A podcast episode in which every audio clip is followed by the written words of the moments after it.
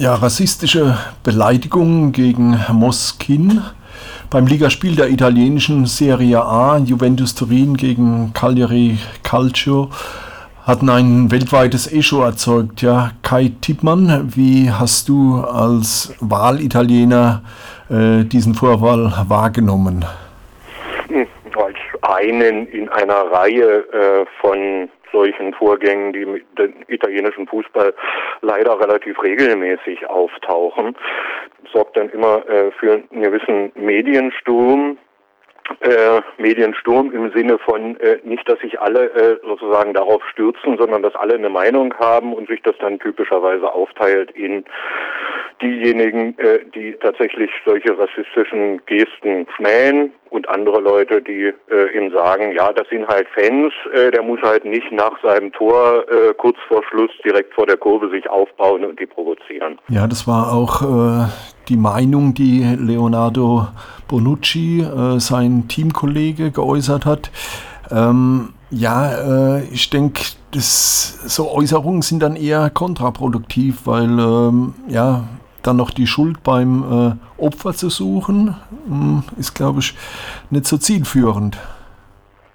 Nee, zielführend ist es nicht. Ähm, es war sicherlich nicht böse gemeint, aber äh, unwillentlich hat Bonucci äh, letztlich das ausgesprochen, was viele denken. Ähm, das ist ein, da ist ein gesellschaftlicher Prozess anzustoßen, der noch lange nicht fertig ist und der dann eventuell äh, am Ende dazu führt, dass solche rassistischen äh, Äußerungen erstmal als das wahrgenommen werden, was sie sind, nämlich rassistische Äußerungen. Ähm, und so ungefähr würde ich dann auch auf die erste Frage antworten, wie ich es wahrgenommen habe.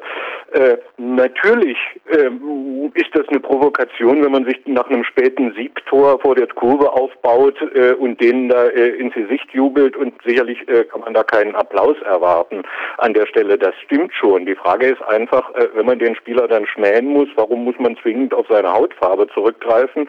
Äh, es gibt ja hundert äh, Beispiele äh, oder Möglichkeiten, ihn zu beleidigen. Das geht ja schon bei den Vereinsfarben los. Also insofern, wieso es immer die Hautfarbe sein muss, da sollte ein besseres Bewusstsein entstehen. Aber da ist Bonucci nicht der Einzige. Ja, in der Regel äh, sind vor allem Spieler aus dem Süden in Italien, ja, so dann im Norden äh, so vor allem das Opfer. Ähm, so ging es auch äh, Khalidou Koulibaly, der von Interfans auch rassistisch beleidigt wurde und ja, der auch noch vom Platz geflogen ist. Ähm, ja, da kam dann auch noch die Sanktionierung äh, durch den Schiedsrichter dazu. Wie ist das so aufgenommen worden? Naja, das war dasselbe. Äh, daher meine äh, sozusagen Antwort äh, nur eine Reihe von äh, Geschichten. Äh, auch bei Koulibaly, der wird ja auch nicht nur von den Interfans beleidigt, äh, sondern er wird grundsätzlich in Stadien beleidigt, weil er ein sehr starker Spieler ist und weil er eine dunkle Hautfarbe hat. Also da hat sich Inter leider nicht positiv hervorgetan, aber auch nicht besonders negativ. Sie ist immer relativ zufällig, in welchen Zusammenhängen sowas dann ähm, tatsächlich Eingang in die Massenmedien findet und eventuell auch tatsächlich die Landesgrenzen überschreitet. Äh, es gibt viel zu viele äh, solcher Episoden und auch bei Kulibali nichts dagegen, gegnerische Spieler zu schmähen. Aber warum um Himmels Willen hat man denn dann nur die Hautfarbe zur Verfügung? Äh, sehr, sehr schwieriges Thema äh, und äh, in so einem großen Stadion bei einem wichtigen Spiel, zweiter gegen den dritten, schlägt es natürlich noch höhere Wellen, als wenn es auf irgendeinem Drittligaplatz passiert, logisch. Ja, hier in Deutschland wird meistens gesagt, ja, es sind bloß vereinzelte Fans und ähm, die Mehrheit äh, denkt anders, die Gesellschaft denkt auch anders. Ähm, ich habe da so meine Zweifel, weil äh, ja, wenn man sich so andere Zahlenspiele anguckt, äh, dann ähm, hat man hier in Deutschland äh, schon ja, einen rassistischen Bodensatz. Äh, wie siehst du das äh, in Italien?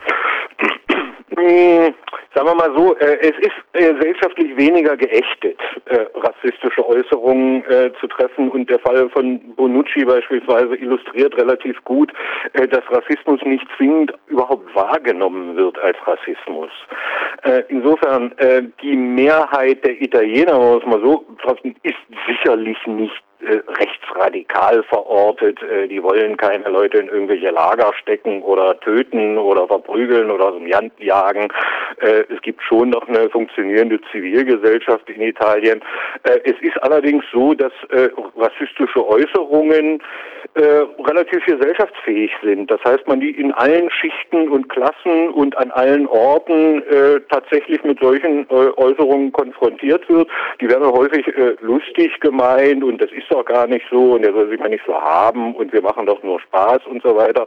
Und äh, das ist sicherlich äh, bei der Mehrheit der Bevölkerung auch so, aber was mich besonders gegenüber äh, Deutschland hier verwundert, es gibt viel weniger Sensibilisierung dafür tatsächlich. Es gibt Demonstrationen, natürlich gibt es auch tolle Leute, es gibt auch viele Linke, es gibt Leute, die sich unglaublich engagieren für Flüchtlinge, für Migranten, äh, auch Migranten im Sport, im Fußball und so weiter, gibt es alles. Aber äh, es gibt tatsächlich auf gesellschaftlicher Ebene, so meine ich das äh, erfahren zu können, äh, wenig tatsächlich deutlich weniger Sensibilisierung. Das sorgt dann eben auch dafür, dass in den Medien und in den sozialen Netzwerken solche Fälle dann eben auch tatsächlich jedes Mal und immer wieder und ohne zu einem Konsens zu kommen, von den beiden Lagern diskutiert werden. Die, die ich vorhin schon mal so flapsig umrissen hatte, äh, die einen, die sagen, äh, macht man nicht, ganz schlimm und ihr seid überhaupt nicht erzogen und äh, so weiter. Äh, und die anderen, die einfach darauf behaupten, ja, ja, wir sind halt äh, Fußballfans oder ich beleidige ja äh, andere Leute auch, äh, wieso äh, jetzt gerade das nicht und äh, so weiter und so fort. Also da ist die gesellschaftliche Demonstrat äh, gesellschaftliche Dimension, die gesellschaftliche Diskussion und die Sensibilisierungsgeschichte tatsächlich, glaube ich, noch ein bisschen weiter zurück.